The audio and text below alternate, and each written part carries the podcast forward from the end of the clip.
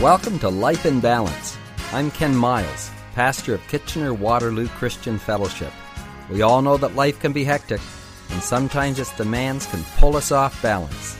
The good news is that God has given practical insights in His Word for keeping life on an even keel, despite the pressures we may face. This program is designed to help us understand and apply God's wisdom in our everyday lives. Good Friday, everyone. This week we want to conclude our study on the women of Advent, the ladies whose names were listed in the genealogy of Christ. And of course, yesterday and today we're looking at Mary. She was the culmination of all those that were in the lineage of Christ. It was passed on from generation to the next generation through Tamar and Rahab and Ruth and Bathsheba and right down to Mary. She bore the Christ, the Son of the living God. He was the light of the world. He had come to bring light. And yesterday we said that Mary needed light. She needed light in the sense that her whole pregnancy was under a shadow, the shadow that she had been immoral, that the child that was conceived within her was the result of fornication. But that wasn't the case. The Holy Spirit had overshadowed her, and even though she was a virgin, she was with child. And she needed the light of truth to shine upon that and to reveal to people what had really happened and to vindicate her purity. And obviously that has happened. Mary is revered around the world as the Virgin who has brought forth the Son of God. Mary needed light, but we all need light to some degree. What's the nature of light? Well, it reveals. It reveals what things are really like. If you want to examine something, you need to shine a light on it so we can see what it is and how it works. And so Christ came as the light of the world. He came to show us who we really are and what life is all about. In John chapter 1, we find these words written about the birth of Jesus. Now, John speaks of his birth from his eternal aspect, while Luke looks at it from the human aspect. So here's what John 1 and 1 says In the beginning was the Word. The Word was with God, and the Word was God. He was in the beginning with God. All things were made through him, and without him nothing was made that was made. In him was life, and the life was the light of men and the light shines in the darkness, and the darkness did not comprehend it. There was a man sent from God, whose name was John. This man came for a witness, to bear witness of the light, that all through him might believe. He was not that light, but was sent to bear witness of that light, that true light which gives light to every man coming into the world. He was in the world, and the world was made through him, and the world did not know him. He came to his own, and his own did not receive him. But as many as received him, to them he gave the right to become children of God, to those who believe in his name, who were born not of blood, nor of the will of the flesh, nor of the will of man, but of God. And the Word became flesh and dwelt among us, and we beheld his glory the glory as of the only begotten of the Father, full of grace and truth. This scripture tells us that the Word was in the beginning with God, and that the Word became flesh and dwelt among us. You see, when God first created the world, it was the spoken word. When we use words, it's our expression. And when God expresses Himself, it's called a word. He created the worlds in the beginning by the Word of God. He spoke, and the whole world came into existence. And then he would speak to men. He spoke to Adam, he spoke to Noah, he spoke to different ones, and the spoken word was his expression. And then later, he wrote the Ten Commandments with the very finger of God, and the word was written. And of course, the Bible is the final expression of the written word today. But this scripture says that the Word became flesh and dwelt among us. In other words, just as God expressed himself in creation, through the spoken word, and the Bible is the expression of God to us in a written form. Jesus is the expression of God in a living body. If you really want to know what God is like, look at the life of Jesus because he manifested his life. And that's exactly what Hebrews tells us that Jesus was the expressed image of the Father. He was light. He came to enlighten us. He came to show us the way things really are, who we are, and what God expected of us, and how we can be pleasing to Him. One of the major aspects of God is that He's light. In other words, He alone is able to enlighten us. It really doesn't matter what I think about something, or what you think about something, or some expert thinks about something, because our understanding is limited. We need someone to show us the way that's all powerful and all knowing. And that's exactly what God is. He is omniscient, He knows everything. And so when Jesus came to show us what God was like, He is the light. We should all walk in His light. If we walk after our own ideas or someone else's idea, Jesus said we're like the blind following the blind. We're both going to fall into a ditch. There is only one that is qualified to show us the way, and that is Jesus. He is the light of the world. The scripture says that we are to walk in the light. God is God and we are creation.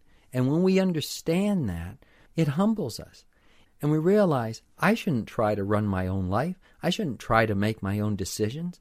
I don't have enough knowledge. I don't have enough light. I need someone to show me the way. And light shows the way. In other words, light should lead our life. Whoever has the light should rule. So, who should be the Lord and boss of our life? It's Christ. He is the light of the world. He knows everything. He knows His creation. He knows us. He knows what's best for us. And so, it's to our benefit to walk in the light as He is in the light, to walk in His footsteps, to follow His life, to let Him be the King. Now, at the time of Jesus' birth, there was a king in Judea, and that was King Herod, and he felt threatened by the birth of Jesus. The wise men came and said, We have seen a star rise in the east that signifies a king is being born here in Judah. And so he comes to the king to say, Where is the king being born? And they look in the prophets and find that he is to be born in Bethlehem of Judea. And so Herod says this to the wise men Go and seek diligently for the young child, and when you have found him, bring me word, that I may go and worship him also. Now, I can quote that to you because that's the very first lines I learned in a Christmas play when I was just a child in Sunday school.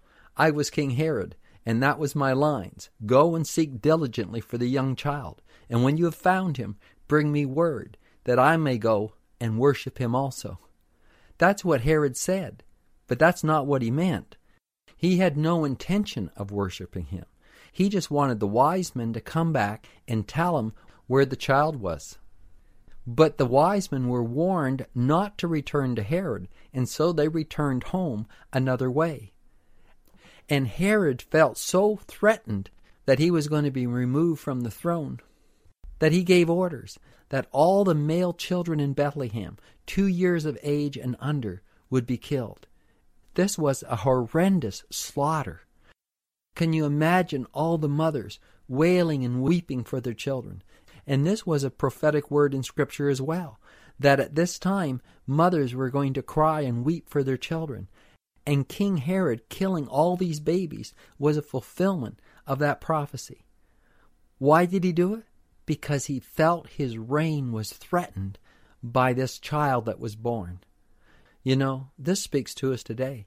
People are still threatened. You know why? Because he's a king and he wants to rule and reign in our lives.